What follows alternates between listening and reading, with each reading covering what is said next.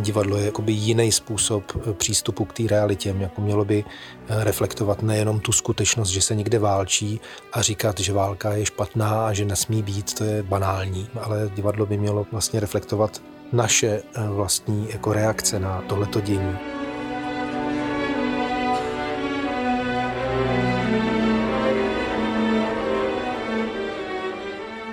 Pracujeme tady s tou osobní zodpovědností a nějakým stanoviskem, který nás to divadlo nutí vlastně zaujmout vůči tomu, co se děje venku.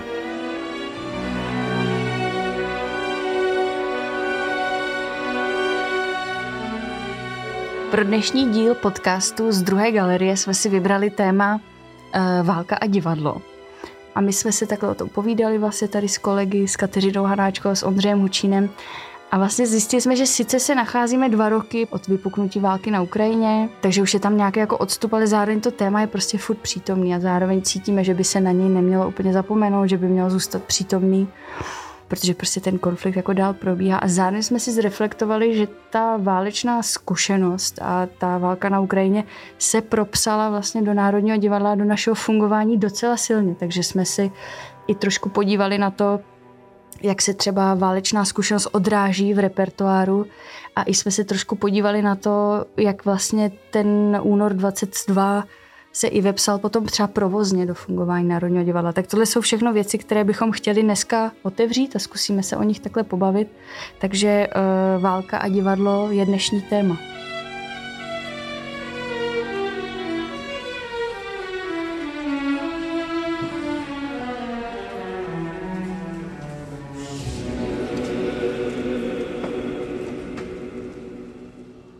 My jsme minulý týden premiérovali ve Stavovském divadle inscenaci Cherryman, což je úplně nová hra uh, ruského dramatika Ivana Vyrypájeva, kterou napsal přímo pro činohru Národního divadla. Byl to v Rusku hodně prominentní autor, je takový, dokonce v programu máme článek od jedné teatroložky, která napsala, že to byl vývozní artikl uh, ruské kultury, uh, ještě v nultých a desátých letech ale Ivan Vyrypajev se s ruským režimem rozešel. Rozešel se natolik, že se vzdal ruského občanství před pár lety, přijal občanství polské a v květnu byl dokonce v nepřítomnosti odsouzen na deset let vězení za vlasti zradu v Rusku. Takže ten jeho vztah k té vlasti se naprosto radikálně přetrhnul a Cherryman je hrozně zajímavá hra v tom a proto vlastně jsme s tím tématem přišli, protože ona reflektuje vlastně tu současnou válečnou situaci toho konfliktu na Ukrajině, ale z perspektivy člověka, který opustil třeba Rusko a žije na západě, ještě ke všemu žije v Polsku ve Varšavě a vlastně ten válečný konflikt sleduje takhle z toho povzdálí, z toho bezpečí, ale zároveň cítí obrovskou vinu za to, co vlastně jeho vlast, jeho, jeho národ jakoby na té Ukrajině způsobil. Váš strejda Bernard opravdu není v pořádku. Už je to rok a půl, co o sobě tvrdí, že je Rus. A že všechno, co se děje, je jeho vina. Ale nejenom ty věci, které se dějí tam v Evropě, ale všechny ty šílenosti, které se dějí tady u nás. Ten autor reflektuje eh, zkušenost Rusa anebo Rusů z té války především, anebo přímo tu válku, protože v Rusku žádná válka není. My všichni jsme vlastně v podobné situaci, že tady vlastně ta válka fyzicky taky není, nedopadají nám žádné rakety na, eh, na domy, ale přesto se do těch našich životů, jak si řekla, ta, ta válka propisuje, poznamenává je nějak. Eh, jak je to v tom, v tom Čerimenovi? V Čerimenovi je zásadní právě ta perspektiva člověka, který ten válečný konflikt fyzicky neprožívá a v tom mi to přijde vlastně hrozně aktuální a i vlastně proč je vlastně mm, i dramaturgicky přesný tu, tu hru uvádět v České republice v našem kontextu. Že Ivan Vyrypajev přesně reflektuje jednak to, co si řekl, že v Rusku ten válečný konflikt neprobíhá.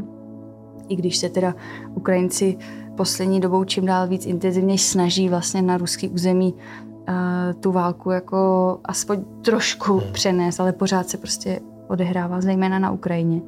Tak to je ta jedna perspektiva toho vlastně té ruské pozice, ale zároveň, jak jsem řekla, Ivan žije v Polsku, ve Varšavě a vlastně sleduje, uh, sleduje tu válku takhle zpovzdálí, ale je do ní hodně intenzivně zapojený tím, že on, a to mi přijde zajímavý, protože to je třeba perspektiva, kterou my asi jakoby nemáme, uh, je ten pocit viny. Bernard veškerou vinu za všechno bere na sebe, ale Daniel je přesvědčený, že všechnu vinu za všechno mají všichni ostatní.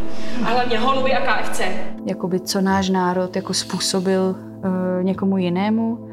A, a vlastně já jsem si kladla tuhle tu otázku jakoby celou dobu toho procesu. To na mě hodně jako dolíhalo, co to vlastně znamená být dneska Rus na západě. Hmm. Tam je dokonce taková věta v té inscenaci, eh, kdy jedna postava říká, pane bože, on je na tom opravdu zle.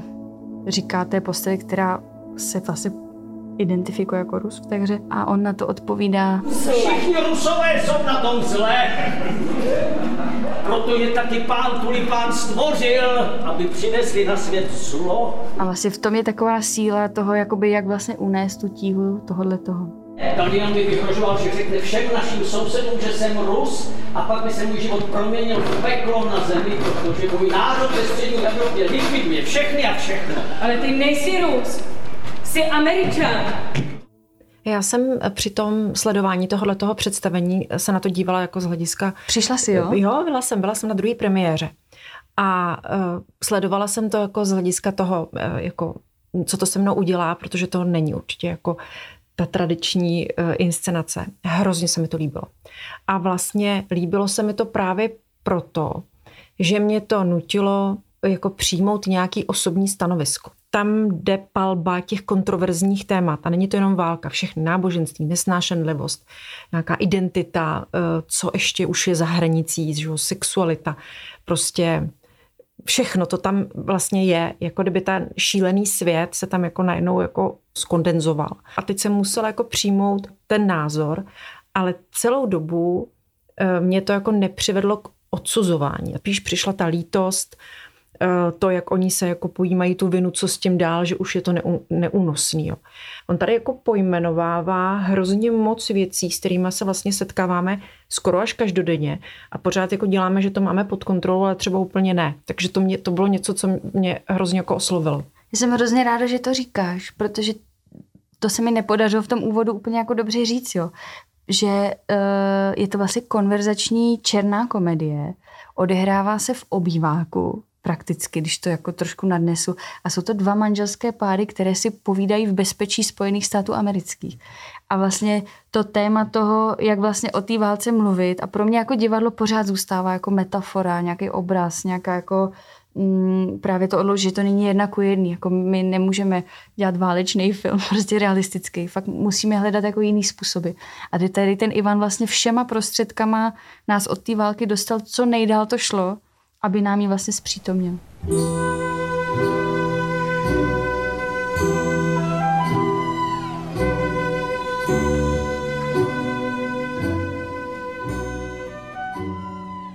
Už jako s přípravou na tohleto setkání mě vlastně napadl ten Romeo a Julie, kdy si řekneme úplně jako klasika, jasný, prostě kam se to hrabe proti tady Čerimenovi. Ale když si představíme, že tohleto téma viděli v Brně diváci v roce 1938, Prokofiev už na premiéru nemohl se dostavit, protože už akorát byl uzavřený protektorát Čechy a Morava a už ho nepustili. A hrálo se to dva měsíce a pak to vlastně Němci okamžitě zatrhli, protože to nevnímali jako hru balet o lásce. Oni to přesně vnímali jako o té nenávisti jo, o něčem, co je proti sobě. A to, to tady jako máme, tady máme Rusa, tam byl jako někdo. A to, to prostě se takhle jakoby vnímalo a ty lidi to brali jako nějaký ten manifest. A to je druhá věc, která mě na divadle jako úplně uchvacuje, že i jako prodaná nevěsta, i některé věci, které nemají tu válku v tom obsahu, v tom libretu, v tom díle, mohou sloužit nějakou prostě myšlenkou, něčím, že se přetaví v těch lidech jako manifest, aby se mohli vymezit proti něčemu. Jo.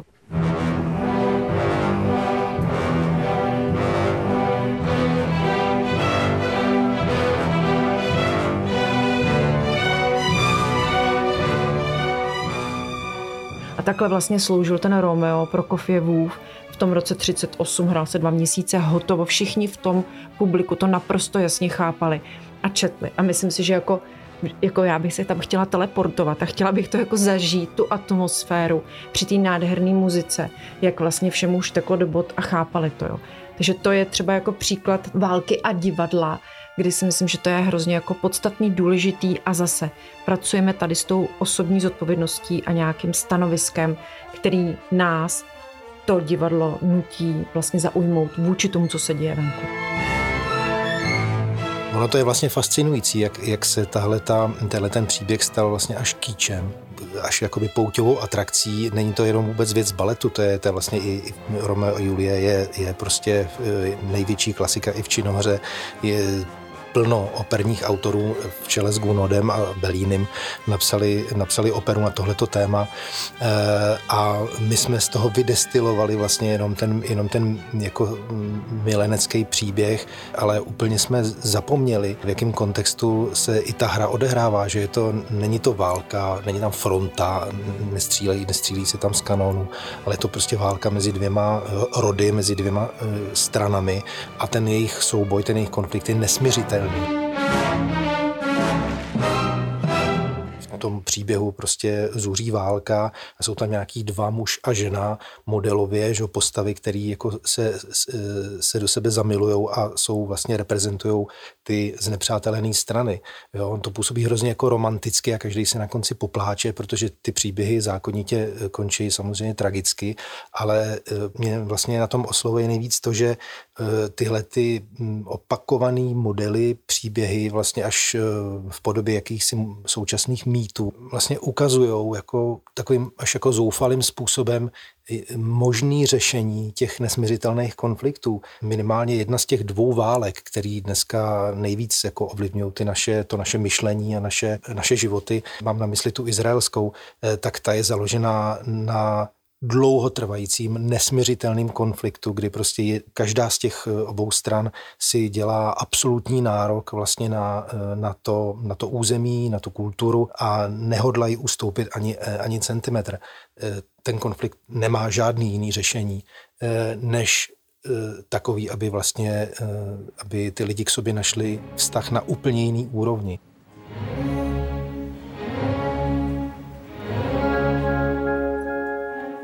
Když jsme se dohodli na tom, že každý z nás jako představí eh, jeden titul ze svého eh, z repertoáru svého souboru, který se nějak jako týká té válečné tematiky, tak eh, já jsem si vybral operu, která, která má tuhle tu pověst toho kasaštiku, jo, která vždycky jako teda strhává ty, ty naše emoce a to je Verdiho Nabuko. Eh,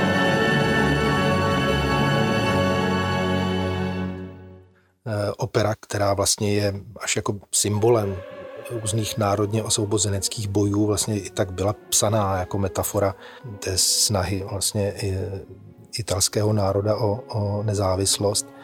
A samozřejmě všichni znají, i kdo nebyl v životě v opeře, tak zná ten, ten slavný sbor židů, eh, který je jako takovým centrálním, bych řekl, emočním těžištěm téhleté opery.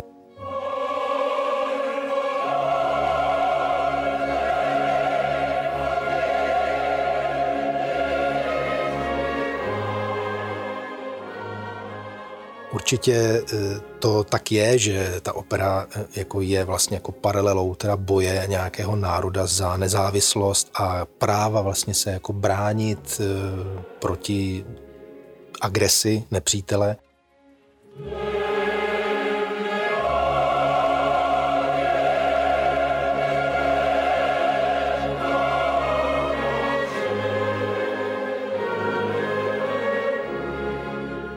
Židé jsou přepadeni Babyloniany a ten jejich chrám v Jeruzalémě je, teda vypleněn a oni jsou odvlečeni do zajetí a ten příběh nakonec pro ten židovský národ tady v té opeře eh, dopadne dobře. Verdi psal většinou tragédie, které končí špatně, ale tady to mělo ten, ten národně osvobozenecký etos a eh, to znamená, že židé, teda židům se ta svoboda vrátí.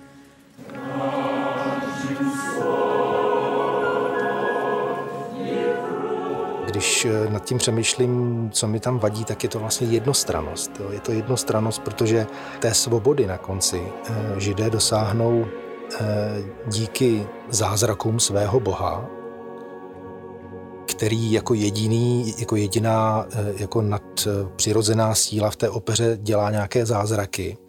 Eh, protože ten druhý bůh, ten, ten bál babylonský, ten je teda nutně hned od začátku pojímán, jako že to je jenom prostě jenom výmysl a vlastně jako modla.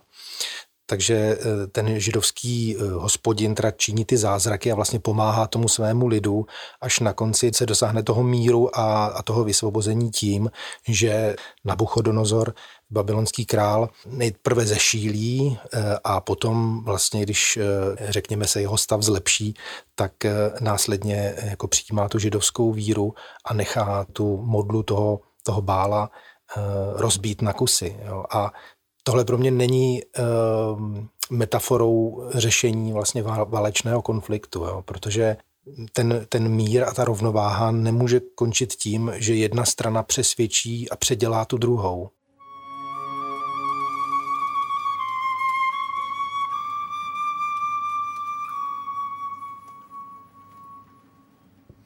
Teď na příkladu Nabuka, tady vlastně se nám nějaká věc, kterou tady máme už hrozně moc dlouho a nikdy jsme ji nechápali jako vznětlivě, tak teď už jako to zase získává jako eh, zase jiný úhel pohledu. A to je o tom, jestli to divadlo má být politický a nebo nemá. A jestli chápat ty věci jako politicky nebo z nějakého tohoto úhlu, nebo nechápat, nebo si to nechat prostě radši pryč a vnímat jenom Verdiho z hlediska toho umění a té hudby, a nebo jestli jako teď třeba do programu napsat nějakou předmluvu, jo, jestli se k tomu postavit nebo nepostavit. Jo. To je jakoby další věc, o který teď přemýšlím, jestli vlastně máme jít v tom dalším plánu dál, anebo to radši nechat být a říkat si divadlo zobrazuje, podnicuje, klade otázky, ale o ty odpovědi ať si každý najde v sobě. No. Vždycky ovšem rozhoduje samozřejmě ten divák. Jako v něm se veškerý ty věmy spojují a, a on prostě je, je ten poslední arbitr, ale je arbitrem jenom pro sebe samozřejmě. Jo?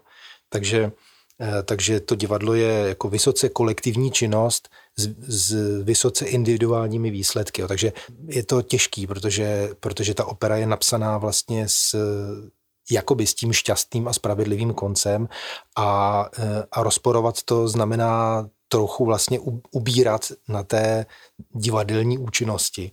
Jo, ale, mm, ale mm, určitě e, jako je, to, je to jedna z cest.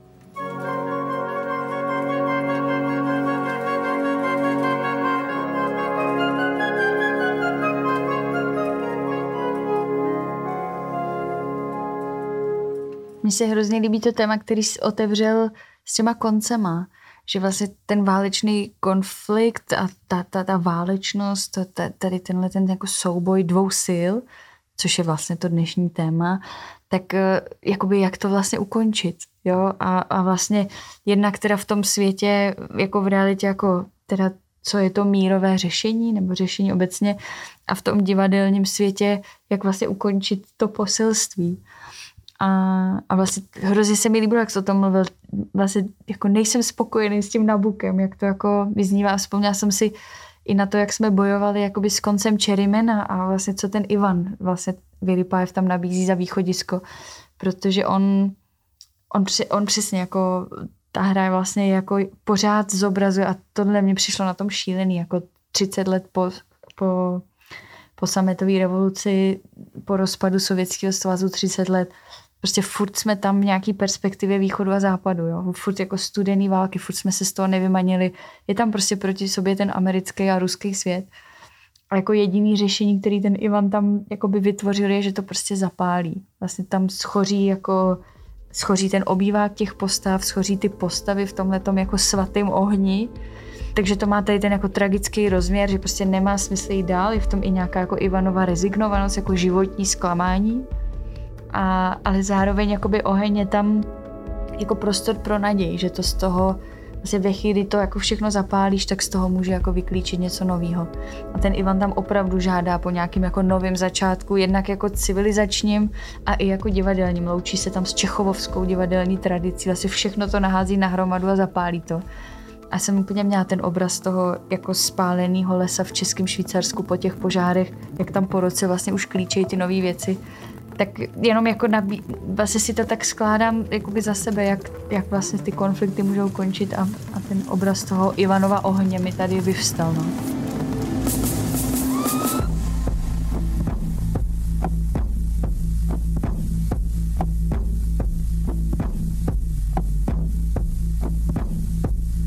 Já na tebe navážu, že vlastně ve chvíli, kdy jsem přemýšlela o e, baletních inscenacích popisujících válku, tak my nemáme tolik, no máme, ale nemáme tolik příkladů jako v opeře nebo v činohře, však nepracujeme s textem, ale pracujeme jenom s tou emocí, s nějakým zobrazením, tak jasně máme nějaký, ale vlastně u nás hlavně ty současné inscenace uh, zobrazují svobodu.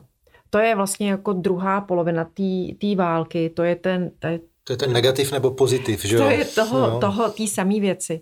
A my vlastně díky tomu tělu, který taky bojuje s, toho, s tou tělesností a, a toužíme se osvobodit od té gravitace, tak, eh, tak tohle to nám v tanci strašně jde a tohle to umíme zobrazovat a tohle to umíme přenášet.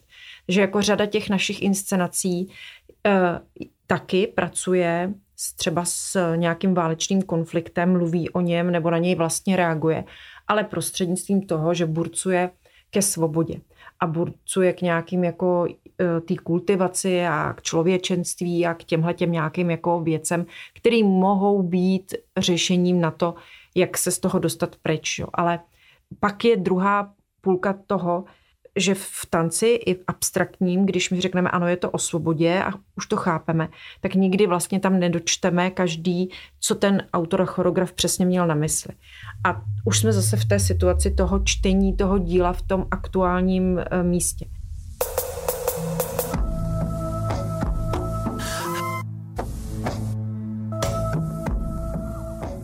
Proč o tom mluvím? Protože my jsme eh, v loni uvedli premiéru izraelského tvůrce Ayala Dadona v rámci eh, večera triptychu BPM.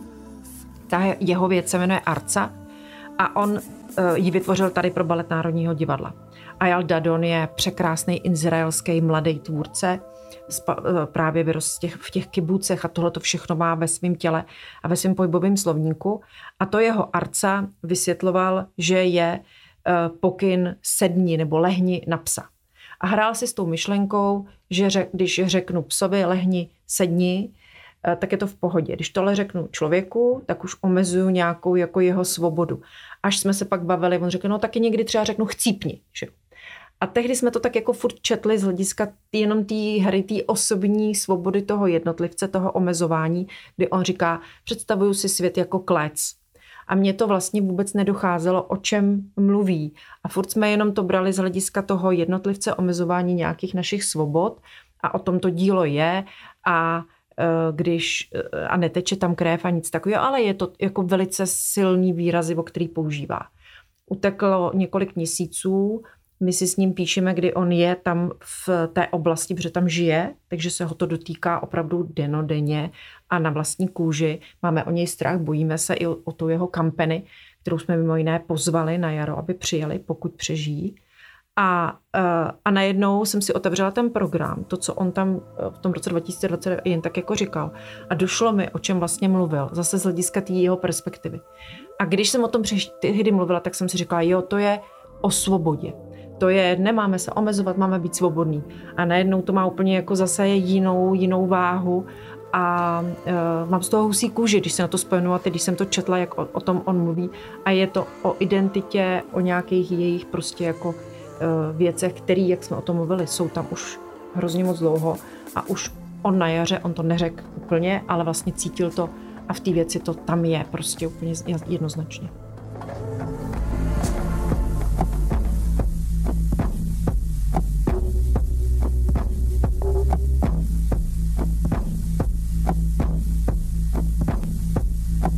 My jsme si položili otázku, jak eh, válku zobrazovat v divadle, jak, eh, jakým eh, jazykem scénickým, divadelním, jak to, jak to pojmout. A já musím říct, že, že tady ze všech, těch, ze všech těch jazyků, ze všech těch souborů, ze všech těch výrazových prostředků, které Národní divadlo nabízí, tak si myslím, že k takovému tomu tradičnímu zobrazování Eh, války, že jako opera má asi jakoby ty nej, nejintenzivnější prostředky, ale pohybujeme se pořád v takové té, jakoby, eh, nebo klademe si otázku, kdo z nás umí na jevišti udělat větší vřavu.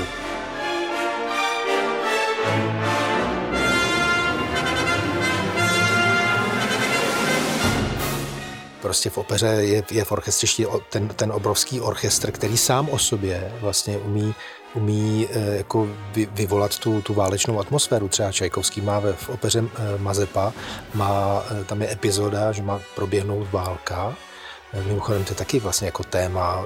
Čajkovský to napsal na, na motivy Puškinovy Poltavy, takže tam je zase ta polarita ukrajinsko-ruská a vlastně v téhle opeře je celá ta válečná scéna stvárněná symfonicky. To hraje, to hraje orchestr.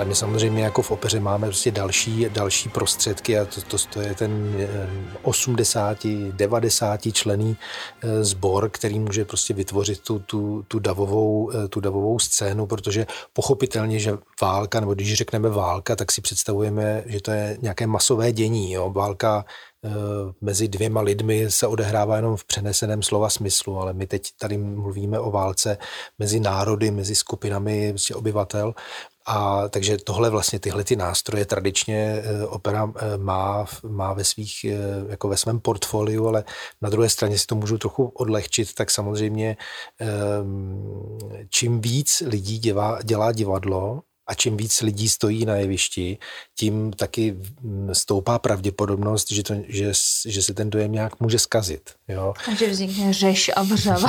ne, já spíš, spíš myslím to, že, že v opeře to je prostě eh, samozřejmě jako velmi, velmi jako složitá záležitost. Ten operní sbor není složený obvykle z 60 nebo 80 špičkových zpěváků a špičkových herců. Jo, eh, takže, eh, takže samozřejmě každý režisér si láme hlavu při davových scénách na, na jevišti, ať už je to v Borisu Godunovovi nebo, nebo v jiných, v Aidě například, jak vlastně tohleto jako stvárnit přesvědčivě.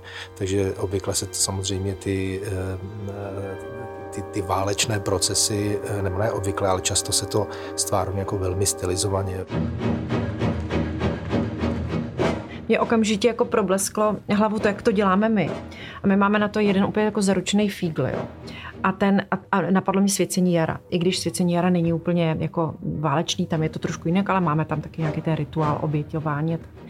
Ale uh, úplně u nás jako jasným prostředkem, jak dosáhnout tohohle toho účinku je, že choreograf tuhletu davovou scénu, zborovou scénu postaví za hranici fyzických možností těch tanečníků že ona je tak strašně těžká, že ty účinkující se dostanou už do toho tranzu, dostanou se, že z nich stříká ten pot, jsou na hranici. A to vyčerpání, který z nich fyzicky prostě eh, letí k těm divákům, způsobí ten obrovský efekt, tu věrohodnost, jak docílit tyhle ty scény, aby byly právě jakoby opravdový, přesvědčivý, přesvědčivý mm. a působily. A u toho svěcení jara je to mm. úplně jasný, mm. že to utancovat je strašně těžký a třeba jsme měli toho tetliho svěcení jara, kdy všichni ty tanečníci šli úplně jako na hranu. Jo, je to takový ten příklad, že vybíhají ze šál, zvrací a zase se vrací zpátky, ale v uvozovkách, ale je to podobný to, tý tepovce vysoký a, a pro diváka je to báječný, že jo. Tam je opravdu jako, že jsou uh, atakováni tím, takže to je takový recept.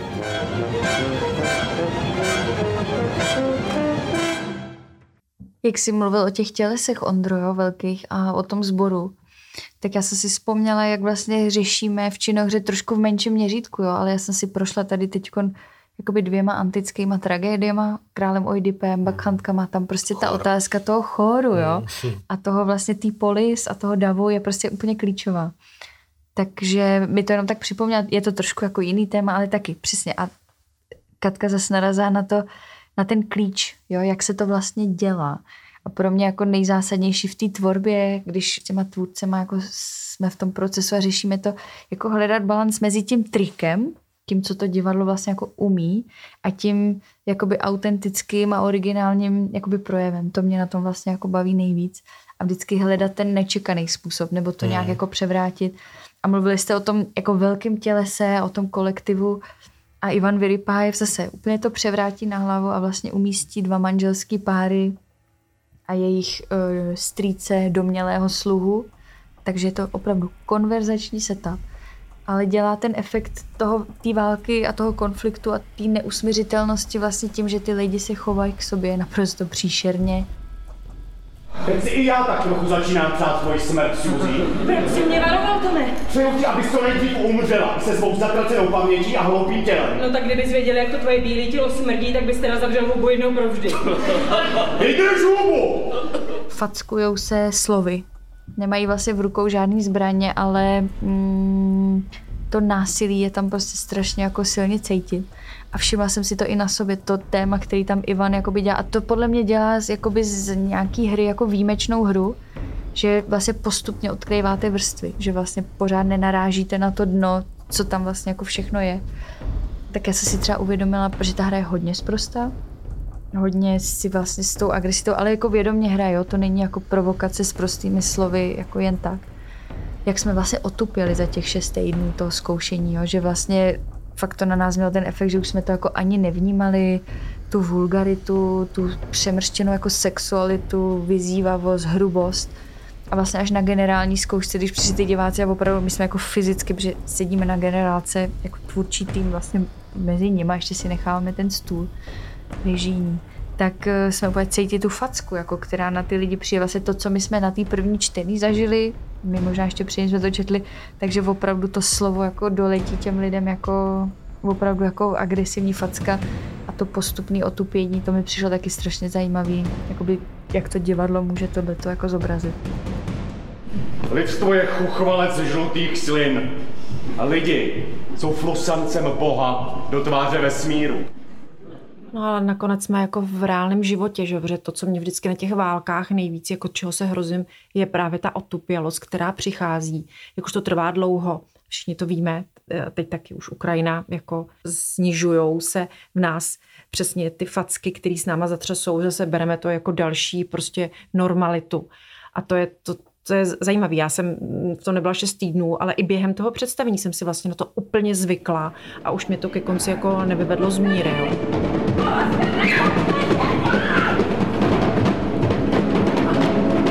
Jsme tady nakousli dneska vlastně primárně v tom jakoby našem reálném politickém světě zejména jako dva konflikty, ten uh, rusko, rusko-ukrajinský nebo ruskou invazi na Ukrajinu a izraelsko-palestinský konflikt.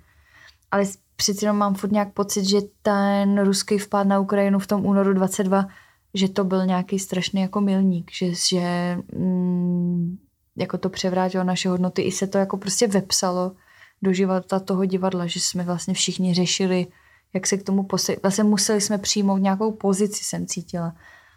My jsme v té době dělali s Honzou Fričem uh, bakantky ve Stavovském divadle a všichni vlastně hledali, jak, jak se k tomu postavit, že se nějak musí jako aktivizovat. Lidi prostě ubytovávali u sebe uprchlíky, Mm, posílali peníze, vlastně to každýho nějakým způsobem aktivizovalo a my jsme hledali způsob, jak to vlastně udělat jako dostředivě to, jakoby toho divadla. A, a vlastně v Bakhankách je, je ten sbor, je ten chor, taky se tam mluví o tom, že Dionysos přichází do Teb jako z východu a přichází s ženama z východu a přináší vlastně tu novou, uh, novou víru a, a vlastně on je ten jako nový bůh, který přináší ten, to nové světlo, tu novou energii. A my jsme si řekli, dobře, pojďme ten chor jakoby pojmout takhle, že teda jsou to ty ženy z východu, přicházejí s Dionysem, nebudeme to tam prostě jako akcentovat, ale výjdeme z toho vlastně jako prakticky. A přemýšleli jsme nad tím, že děláme jako muzikál, hudební inscenaci vlastně, ve které jako hudba a zpěv hrajou zásadní roli. Už z podstaty toho, jak to ten Euripides jako vlastně napsal, vrací se k tradici toho choru mnohem víc.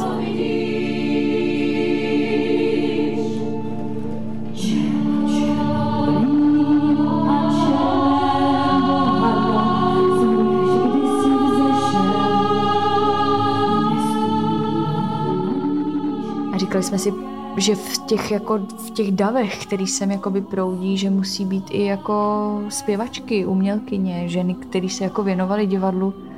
A vyhlásili jsme konkurs na ukrajinské zpěvačky do sboru právě k bakchantkám.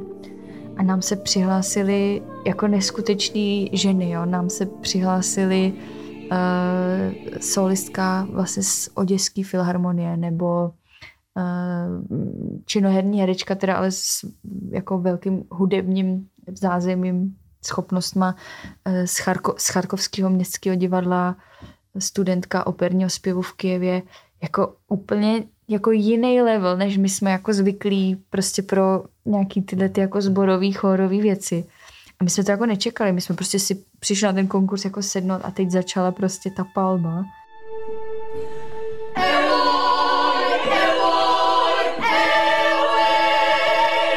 My jsme si říkali, to není možný, my jim přece nemůžeme nabídnout jako chor, jo.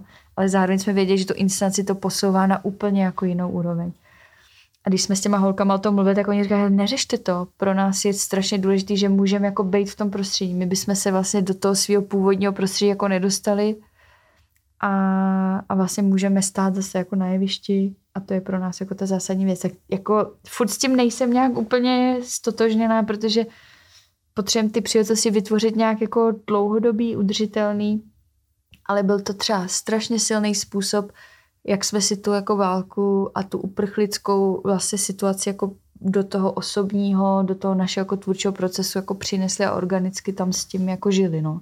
To je vlastně příběh o tom, jak se mm, podařilo na tu situaci zareagovat tvůrčím způsobem a kdy vlastně díky tomu nemůžeme říkat díky válce, ale prostě za těch okolností, za těch okolností eh, tady vznikl nějaký nový impuls, který tu, tu inscenaci jako obohatil a posunul. No. A já to řeknu... impuls je strašně dobrý slovo, že uh-huh. vlastně něco si do toho procesu pustíš a ono ti to tam začne uh-huh. jako samo nějaký věci jako tvořit, aniž by se musel moc koordinovat nebo dopojmenovávat. Uh-huh.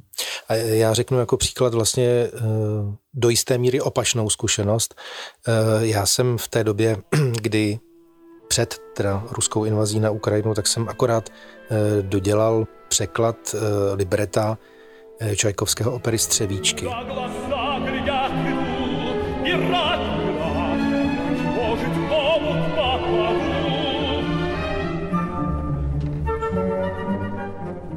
Tam se vlastně překládá ruština, ve které je hodně ukrajinismu, takže to bylo, bylo hodně těžký. Vlastně ten jazyk, eh, ten jazyk eh, není úplně jako srozumitelný jako ruština, je to, je to je taková ukrajinizovaná ruština v, tom, v těch střevících. Tak během toho překládání já jsem si vůbec neuvědomil některé věci, které potom mi došly eh, po 24.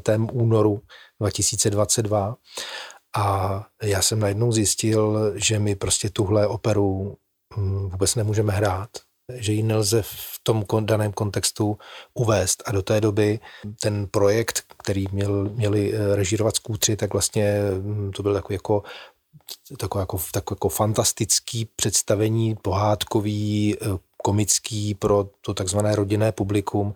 Eh, já jsem najednou si to vlastně přečetl celý ten příběh s otevřenýma očima a, a zavolal jsem eh, Lukášovi Tepešovskému, že se musíme sejít a, a já, jsem, já jsem mu říkal, co si o tom myslím, že to prostě není možný hrát, protože ten příběh je o tom, že ukrajinský kovář Vakula je zamilovaný do Oksany a ta mu řekne, že si ho vezme jenom, když jí přinese eh, takové střevíčky, jako má ruská carevna.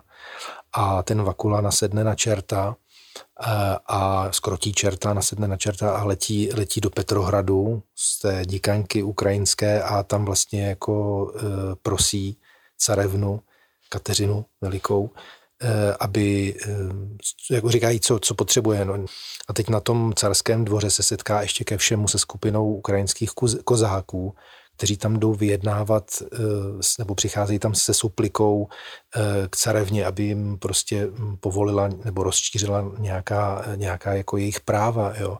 Takže ta opera, která vlastně jako mimo tenhle ten válečný kontext působí jako úplně pohodě, že to je prostě pohádkový příběh z nějakého, jako z nějakého carství, tak najednou to dostalo úplně obl, obludné souvislosti, stručně řečeno eh, poukazující na to, že vlastně i když Ukrajinec něco chce, tak musí o to žádat eh, u ruského cara. Najednou ta Čajkovského hudba a ten příběh jako totálně zhořknul a shodli jsme se s Lukášem a následně teda s, s vedením opery, že tenhle projekt musíme zrušit, eh, protože by to bylo, eh, by to bylo něco absolutně nehorázného vlastně eh, jako v době, kdy, kdy Ukrajina teda nejvíc krvácela, tak vlastně přijít s příběhem, který, jako, který vychází z toho, že Ukrajina je součástí toho, toho Ruska. A já, já v tom tvém příběhu půjdu dál, protože tohle to je jako, už se díváme, my už trošku jako hodnotíme, že jo?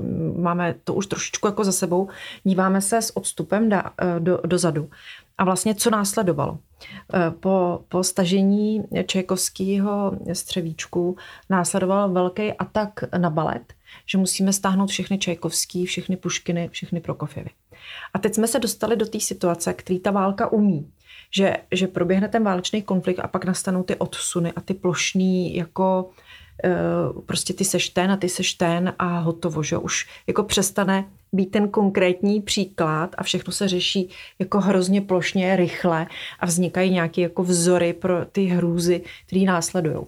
A tohle to bylo jako přesný, že, že já jsem si taky říkala nejdřív, mě jako hrklo, co, co to je. Pak jsem to pochopila, že to je úplně jako v pořádku, naopak, jak je to vlastně jako to. A teď přišla ta druhá chvíle, kdy my jsme museli ubránit ty naše labutí jezera a spící krasavice, ve kterých se nic takového neodehrává, proti té ale už globální hlouposti toho, toho, toho, že všechno ruský teda škrtnem, spálíme, zadupeme do země. A teď už zase přichází, to, to je taky ta válka, která tohle to umí, že že pak si nebere servítky a zmizí a obětuje se strašně moc dalších věcí jenom v rámci té vlajky, kterou jako zdvihneme. Že? My jsme to měli s Idiotem vlastně, hmm. protože to byl projekt, který se furt odsouval a dva roky vlastně to tak jako vznikalo a prostě premiéra vyšla na březen 22 a byl to film, takže byl vlastně hotový, odpremiéroval se a, a taky ty reakce byly vlastně strašně jako rozporuplné. A jako já si z těch našich příběhů vlastně odnáším to, že ta tvořivost jako neznamená pořád něco jako tvořit, jako vyrábět, ale že to je taky ten proces toho, že zůstaneš jako živej, reflektuješ to a nikdy vlastně jako neustrneš. Že někdy to znamená být tvořivý právě vymyslet něco nového a někdy to znamená prostě něco zrušit. Hmm. A, a že to vlastně furt je o tom přítomném okamžiku a neříkat si, jo, provozně už to je naplánovaný, tak to tak musí být, nebo naopak tohle nejsme schopni zrealizovat, že to jako neumíme. A, a, a tuhle tu živost si prostě zachovat. No. A je to vlastně i odpověď pro ty lidi, kteří tehdy mm, třeba nás kritizovali nebo nerozuměli některým těm rozhodnutím. A vlastně jsme si tím i pojmenovali to, že jako divadlo může a asi i musí jako na ty jako dějiny, které kolem nás jdou jako reagovat. A neznamená to, to, co jsme tady vlastně řekli několikrát, jo, že dáme vojáky s puškou na jeviště nebo uh, prostě doslova to jako zobrazíme, ale že, že, že to téma zpřítomňujeme prostě svýma prostředkama a svýma příběhama. No.